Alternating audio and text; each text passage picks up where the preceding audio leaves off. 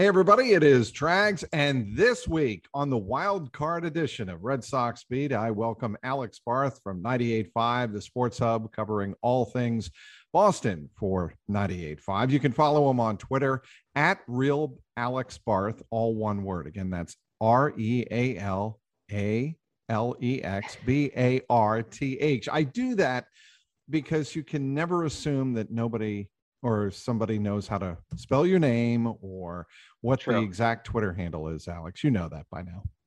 Well, I still remember the first time we did a show together. The first few times I was saying Mike Petraglia, Mike Petraglia, and like you waited until the fourth show to tell me how, fourth or fifth show to tell me how to pronounce your name to the point where I thought you were kidding. You're not alone.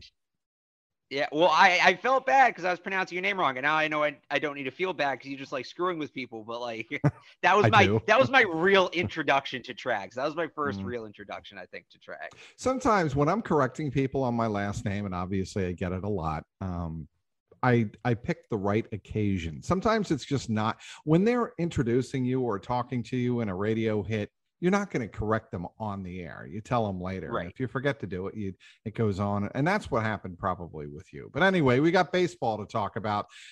A classic, epic rivalry, the best rivalry in baseball, renewed on Tuesday night, eight o'clock, first pitch at Fenway Park the Boston Red Sox, the New York Yankees, the bo- both of those teams finishing 92 and 70 on the 2021 full 162 game season.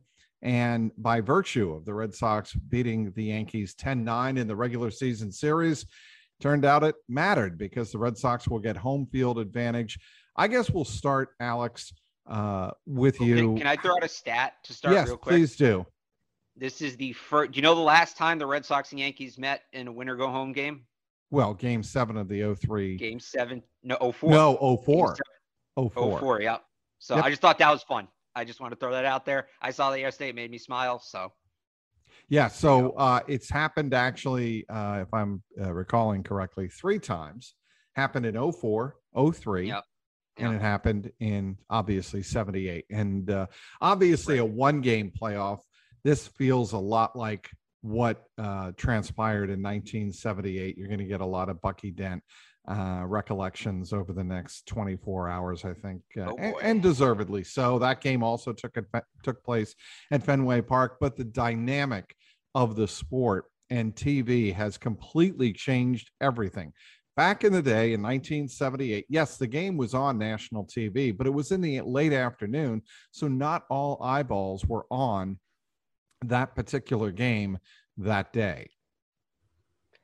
Yeah, I mean, I I, I don't you know have a ton of memories to share about that no, game. No, you I don't. know- You weren't alive, were you? Right. I, I just know growing up, I always heard Bucky F and Dent. That's my my entire experience with that game. So we'll see who that. And you know, with these games, and we talked about this. I think it was the last time that I was on. There's always somebody. And there's somebody who's not, you know, Rafael Devers, Xander Bogaerts, Aaron Judge, Giancarlo Stanton. They're going to do what they do. But there's going to be some guy from like the bottom of the roster that is going to etch his name in history, good or bad, in this game. We'll see who it is. Like I don't know who gave up the home run to Bucky Dent. Like maybe he should be more Mike more uh, Torres. Mike Torres should he be more notorious? I don't know, but you know somebody's name is going to be set in in stone after this game. Somebody's going to come up from the bottom of the roster and make something happen. I, you know, I, I, I think that there's a distinct possibility of that. Uh, I uh, definitely want to get into the uh, pitching matchup because when you take a look at this game, it's a fascinating pitching matchup because it's uh, two pitchers that know the opponent very, very well with very mixed results. In one particular case, for the Red Sox, they're going with Nathan Eovaldi, and he has faced the Yankees. Believe it or not, you know how many times he's faced the Yankees in 2021, Alex? I want to say, is it three? Six. Six Wow. times he started Wow. against the Yankees. Now, I don't know which side of the fence you fall on in terms of who whose advantage that is toward, but I would say the usually the Yankees and the batters because the more you see a picture, uh, the more you know what his repertoire is. And I think in this particular case, it's going to help the Yankees. And if you take a look at uh, what he was able to do uh, in those six starts, he was two and two with a 3.71 ERA. He uh, allowed just uh, he allowed five home runs, which is probably you know middle of the pack. His uh, WHIP was 1.2 and or 1.24, uh, actually pretty good for a starting fixture. Uh, and his uh, walks and strikeouts. This is what is eye popping about Nathan Eovaldi against the New York Yankees. 34 strikeouts, and in 34 innings, only four walks. If he has that kind of control on uh, Tuesday night at Fenway, I think the Red Sox stand a very good chance of winning this game. Here's what I would say though, and I think you bring up a good question when you say, okay, there's a ton of familiarity here, and who who gets the advantage. I think that's the Yankees because you mentioned of all these stats throughout the season, but sports, as we all know, what have you done for me lately? And boy, did the Yankees look like they they have Eovaldi figured out that last time they faced him, whatever it was, two weeks ago, that series opener at Yankee Stadium. Two and two thirds innings, seven hits, seven yep. runs, allowed a home run. And you mentioned those, those those strikeouts and walks, right? In that game, no strikeouts, two walks for Eovaldi. Yep. So two of the four came in that one game. So yes, for the most part, you know, big picture, he's been good against the Yankees this year, but they had him squared up in that last game. They knew it was coming. They attacked him you can't allow seven runs and two and two thirds in this game. You just can't do it. And and we don't know what the bullpen's going to be like. They do have the off day today, which helps. But Garrett Whitlock went deep into that game yesterday or, or, or Sunday, whenever you're listening to this, and they're going to need Eovaldi to give him a couple innings here. So I am a little hesitant. I was hoping, all things considered, Chris Sale would be able to start this game. I thought he was the better option. Ultimately, you needed him on Sunday, and it was probably for the best, even though it didn't end up working well, out. Actually, as it turned out, you didn't need him on Sunday because yeah. at the worst case scenario, had they lost on Sunday, um, first of all, they would have had to go to New York for the wild card game. But secondly, um, they were at least guaranteed a play in game on Monday today. And as we record this, and uh, that turned out not to be the case. Sale gave them enough quality uh, enough of a quality start that um, you know, yes, they fell behind five to one, but they were able to rally, uh, of course, for the seven five win, thanks in no small part to Rafael Devers' two home runs. Uh, the two run homer in the ninth uh, was the game sealer, but uh, it was just it was pretty fascinating to uh, watch how Alex Cora managed his rotation down the stretch. What he did um, with uh, Tanner Houck on Saturday in the middle of midst of a perfect game. He pulls him. Uh, I think part of that is to make sure that he has enough uh, weaponry uh, in his pitching staff uh, for the week coming up because to get into the postseason, you're going to need the arms. Yeah, again, I go back to it. I, I know, and and you kind of said it last time that we can't count on you know, an extended start in these kind of games, mm, the Red Sox might have to. I know that that's not traditionally how it goes. No. I mean, if your if your starting pitcher is getting hammered, you get them out of there. There, there's no oh, ifs, or buts about it. That absolutely, but I feel like don't they kind of have to give Eovaldi a little bit longer of a leash than a team typically mm, would in this kind I, of game? I don't think they just, do.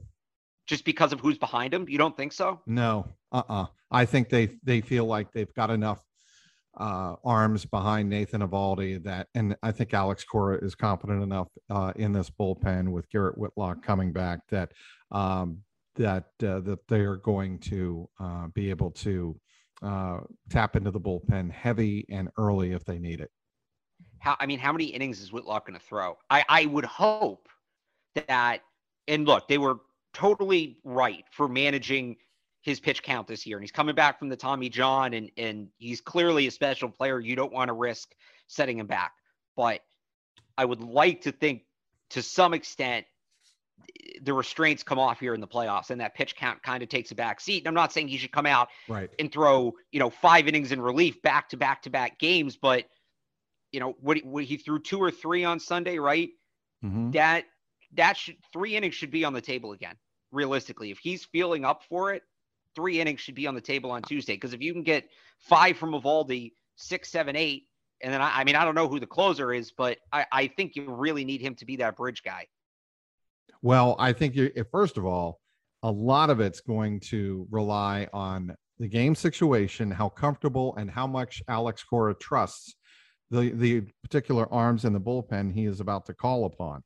Um, I mean, right now you've got uh, Garrett Whitlock, you've got Matt Barnes, you've got Adam Ottavino, um, you've got uh, Darwinzon Hernandez, and did you say Robles? Uh, Hansel Robles. Yes, uh, I did not say him. So yes, you also have him. So, and you've got Martin Perez, who was warming up in the bullpen on Sunday to come into that game.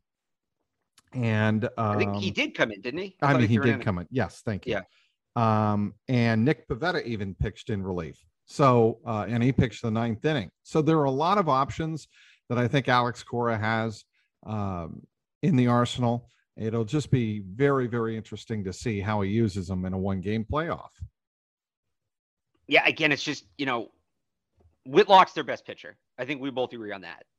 But yes, you can't unless you throw him, you know, eight nine or seven eight nine. He's not really your closer, and that's where I get scared. Is you know, Matt Barnes has not had a strong second half. Ottavino at times is effective, but he's been too inconsistent for me.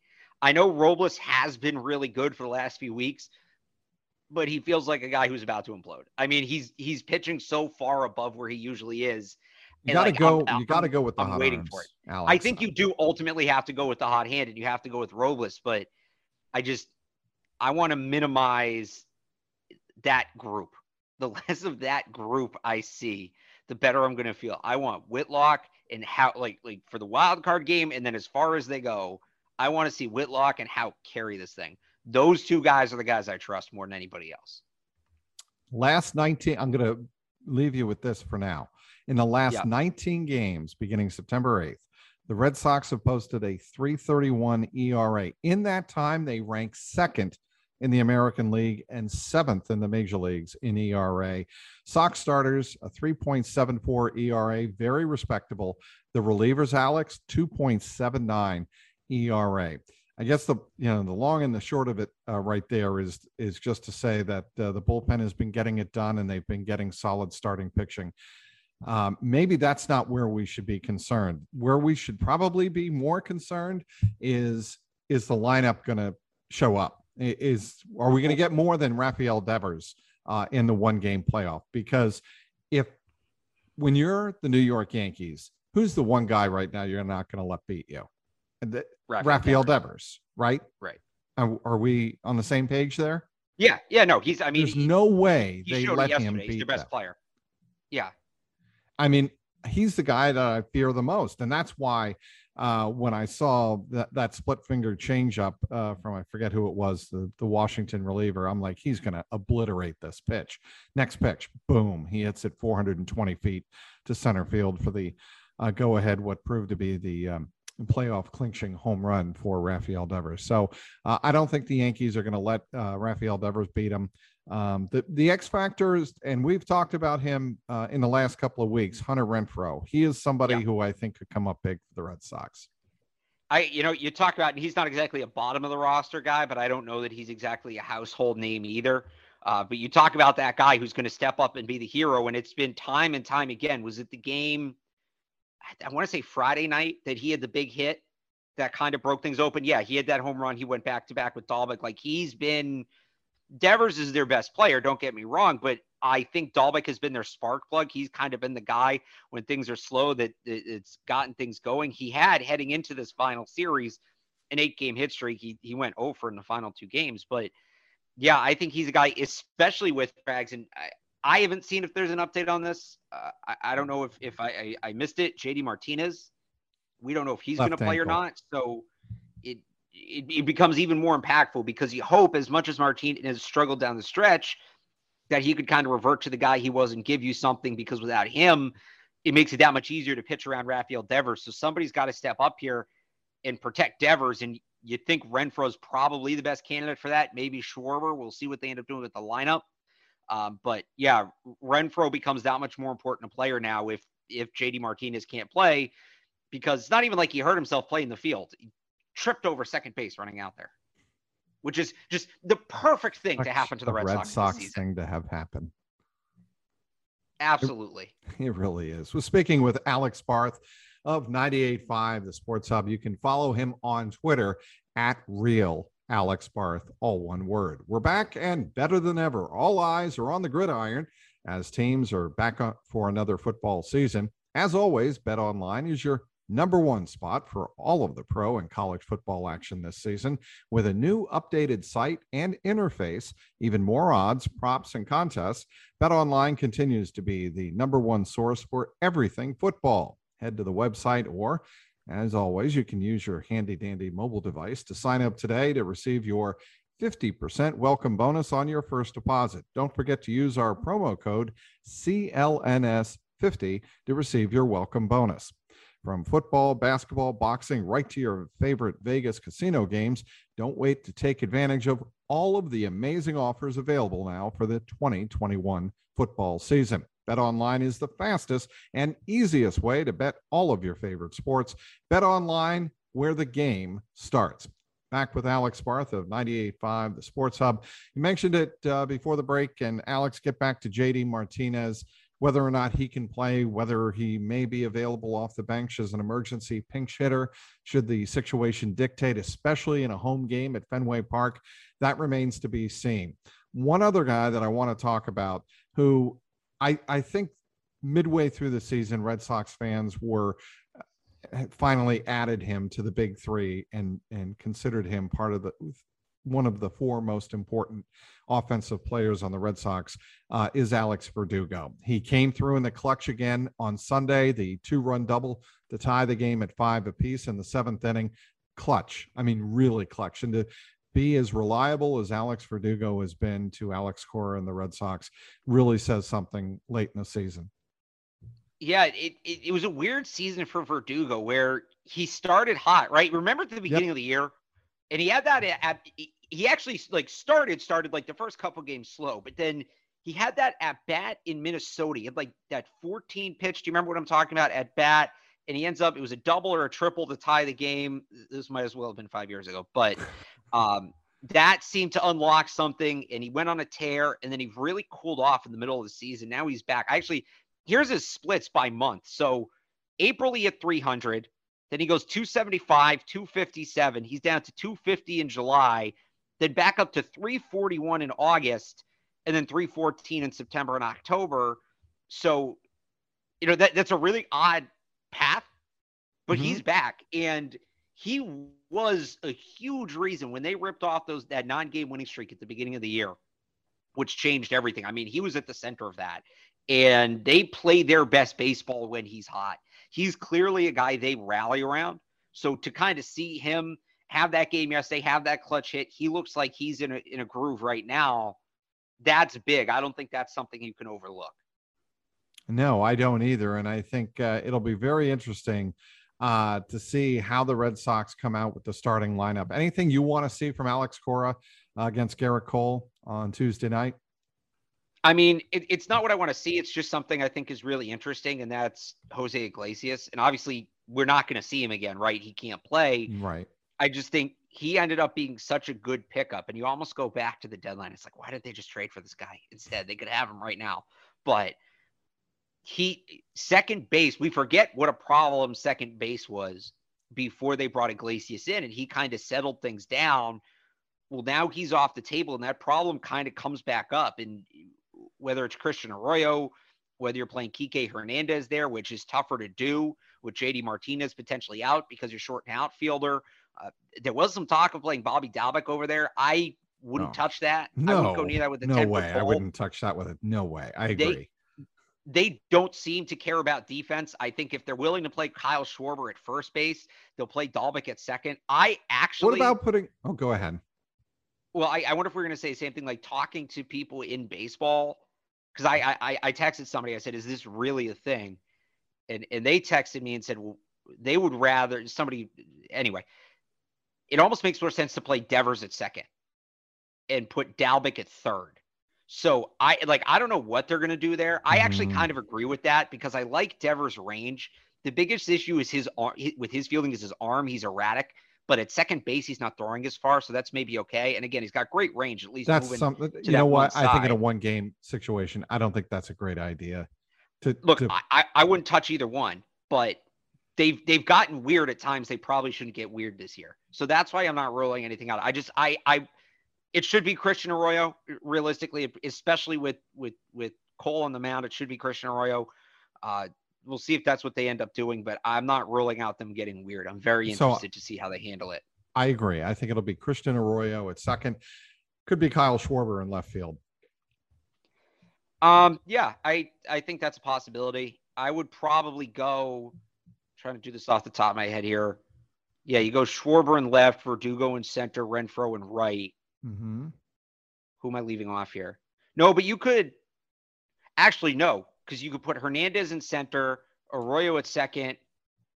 You put, I think they'd rather. I think they'd rather have Verdugo in center. They uh, look. You're facing Gerrit Cole, and you want as many lefty bat. I mean, he's he doesn't have um, reverse splits, right? I mean, I'm just saying, who who are you DHing? Uh, that depends on whether or not uh, JD Martinez can go, right? I mean, that's really what it, and how bad his ankle is. And well, I'm I'm saying if JD can't go, you put Hernandez in center, and then and then left, Kyle Schwarber right, DH. and then Schwarber's your DH. Yeah, right. So I I don't think he's gonna play. I just I have this gut feeling that I don't think JD Martinez is gonna play because that's what their luck has been all year. I'm not basing that off anything. I haven't heard anything, but it's I don't know. Maybe I'm a pessimist. Trags. Maybe look at me not being a homer. Yeah, you know what? I, I will go. I, I'll. I, I'm I'm split on that, and I haven't done the numbers breakdown. I do have one number breakdown here. Alex okay. Verdugo against the New York Yankees this year. Not great. Um, in 18 games, 71 plate appearances, 68 at bats. He has 15 hits, four doubles, one home run. He's hitting 221. He's slashing 221, 254, 324. His OPS against the Yankees this year, 577. That ain't great. But again, you know, it's a one game playoff. You, you never know what uh, a guy like Verdugo can do in a situation like this. He's been clutch for the Red Sox late, and I think he can get it done again. So, do you want some interesting splits here on Cole? I just pulled these up. Yes, please. That's so. We're we're here to provide interesting, unique insight on this Red Sox Beat podcast, Alex. Let, us do it. Uh, okay. So, against righties, Cole, uh, righties against Cole are hitting 229 this year. Lefties are hitting 216, but in just about 100 less at bats. It's uh, if I I don't want to do the math real quick in my head because I can't, but I think it's about 92. 409 to 317. In 100 less at bats, lefties have just five less doubles and actually have two more home runs. So while the batting average is about 10 is is 13 points below. The batting average is 13 points below for lefties against Cole. Mm. They're actually slugging almost 40 points higher. That makes sense against yeah. Cole. Right.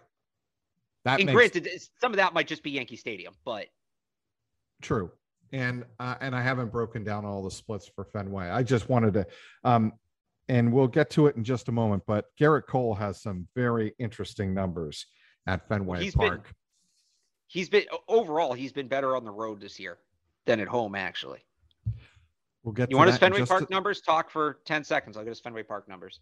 Uh, I will tease that after we talk about the Legends brand, Alex. We need to right. service the great people at Legends brand. Today's show is powered by the Legends brand, an athlete owned apparel brand that is popping up seemingly everywhere these days, including many pro locker rooms and on some of today's top athletes. Legends is owned in part by athletes like Steve Nash, Matt Barnes, Baker Mayfield, and even NFL legend and local hero Willie McGinest. Also, Celtic, former Celtic Marcus Morris Sr., among many others. Legends makes high performance apparel with a style and comfort you'll want to wear all day. Visit, visit legends.com today and see why athletes everywhere are swapping out their big box brands for Legends apparel. Use the code SOX20, that's S O X 20, and save 20% on your first order. Again, that's legends.com, promo code SOX20. The offer ends October 10th. Back with Alex Barth of 98.5, the Sports Hub. Here are the numbers on Gerrit Cole at Fenway Park this year. One and two, 619 ERA. He has allowed five home runs at Fenway this year and he has a 1.63 whip. Those are not good. No, and I think that's got to be really encouraging.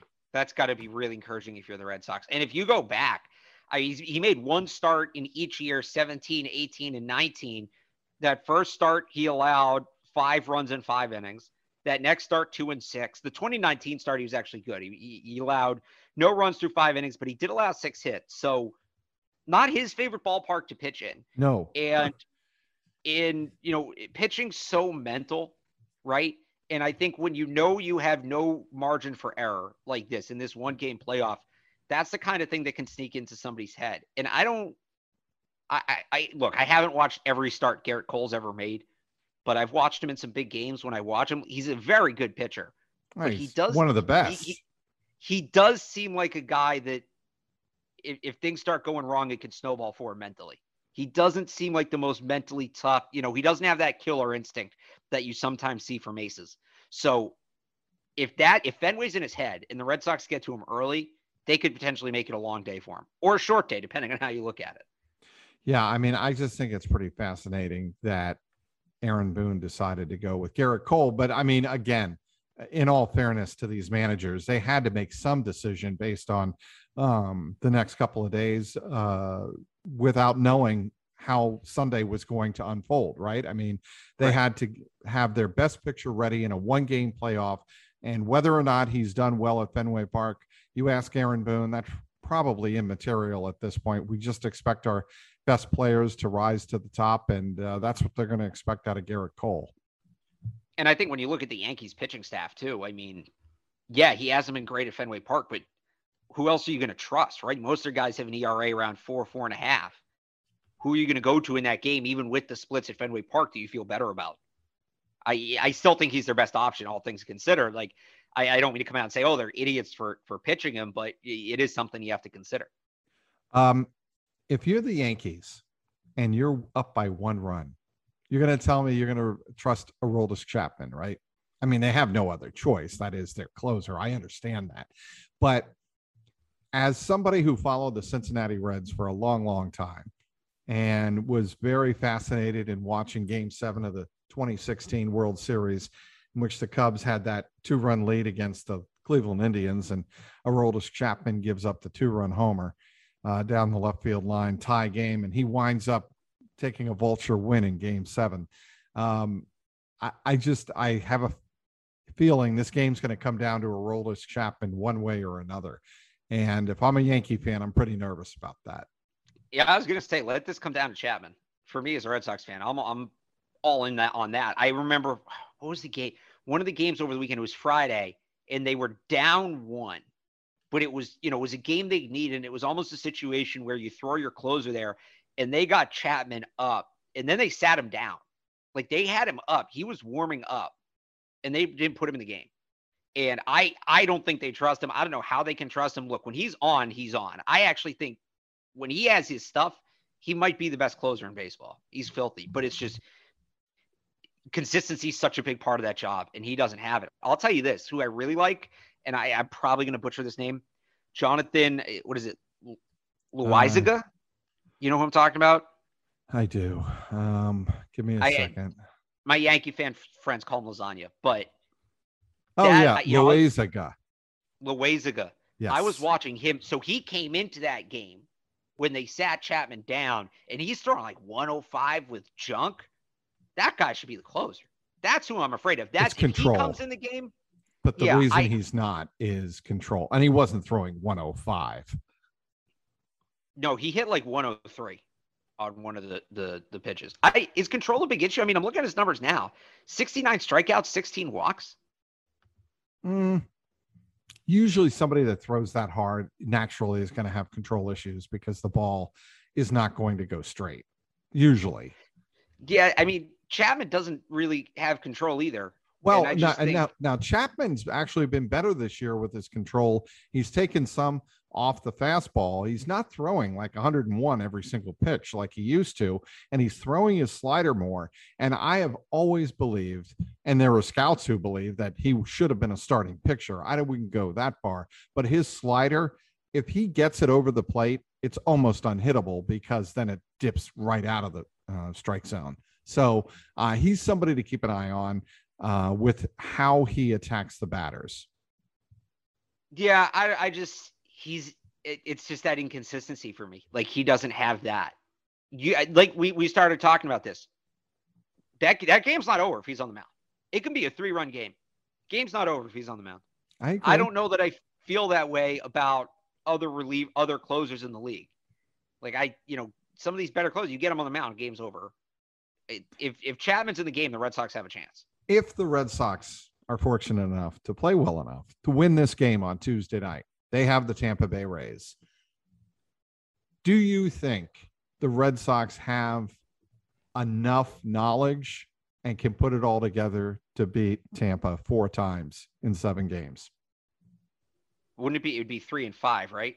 I'm sorry, three and five. Yes. Yeah. Well, even better. Um, well, that actually, and I, honestly, that makes a difference because it, you know, they're they're so top heavy in the rotation. The Red Sox are with Eovaldi, who I guess probably won't pitch, but Sale and in in those games matter more.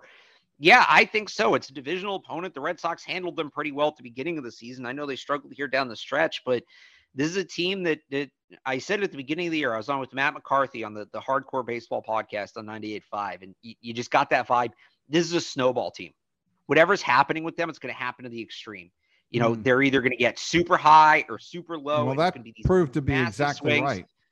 And and I think if they beat the Yankees, now that that good mojo, that good juju, that good momentum, you know, that's snowballing. And again, the Razor team they beat early in the season is a team they know. Like as frustrating as the Red Sox were in the second half of the season, and people who listen to the show, I was on here yelling, ranting, raving as frustrating as they were, the AL kind of sucks. I don't know that any of these teams are a breakaway candidate. Like I know the Rays looked good, but they outplayed their roster much like the Red Sox did, especially after they uh, they lost what's his name, their their best starting pitcher, Glasnow.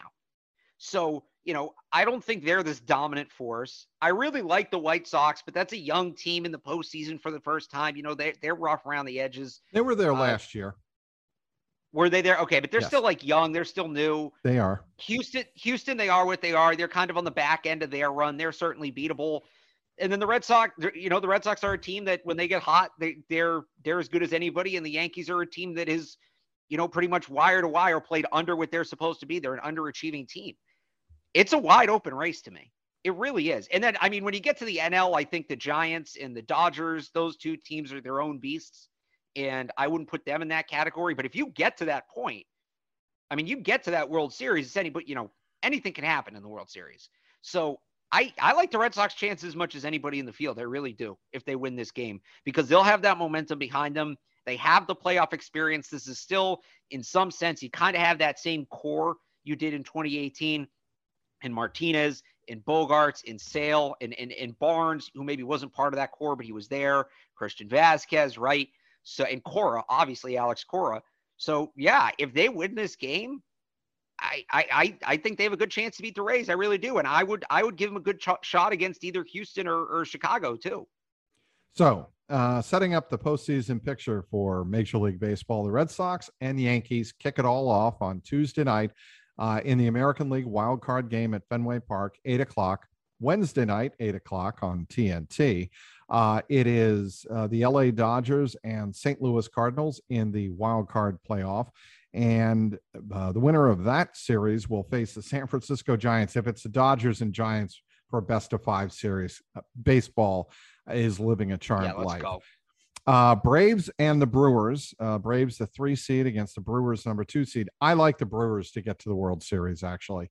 Um, and then uh, that those two teams, uh, those two brackets would meet off in the uh, National League Championship Series. The series that I think is going to get overlooked is one you just alluded to the White Sox and the Astros. Astros uh, finishing yeah. as the two seed in the American League, the White Sox, the three seed. Uh, and so uh, it'll be interesting to see who advances from that and goes to the American League Championship Series.